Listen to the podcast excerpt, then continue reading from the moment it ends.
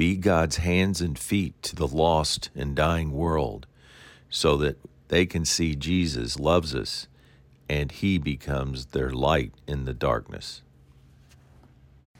Top of the morning to you. When we consider the meaning of 1 Corinthians 12:27 with the mind of love and a firm determination to get to know God better, we find this verse states that we are the body of Christ and each of us are a part of it. 2 Corinthians 5:20 says we are ambassadors for Christ, pleading to others to be reconciled to God on, and to make peace with him. 1 Corinthians 2:16 we have the mind of Christ. 1 Corinthians 8:6 it is through Christ that we live. 1 John 4:15 Whoever confirm or whoever confesses that Jesus is the son of God, God abides in him and he abides in God. 1 John 4:16 God is love and he who abides in love abides in God and God abides in him.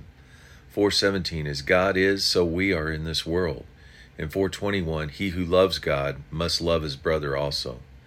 2 Corinthians 6:16 We are the temple of the living God as such, God has said, I will dwell in thee and walk among them. I will be their God and they shall be my people. 1 Corinthians 6:19 Your body is the hope of the Holy Spirit who is in you, whom you have from God. You are not your own. Verse 20 For you were bought with a price. Therefore glorify God in your body and spirit which belong to God. We do this by Proverbs 3 5, trusting in the Lord with all of our heart and leaning not on our own understanding, and in all of our ways acknowledging Him, and He will direct our paths. To get this life right, James uh, 119 says, for us to be swift to hear, slow to speak, and slow to wrath. Hebrews 12:14, pursuing peace with all the people um, and holiness, without which none will see the Lord.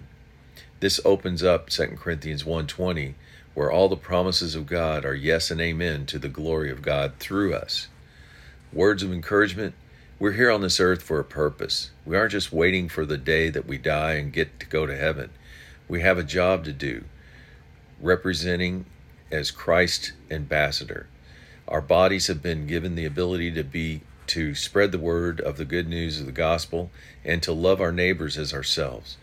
God wants to use our bodies to love on the world.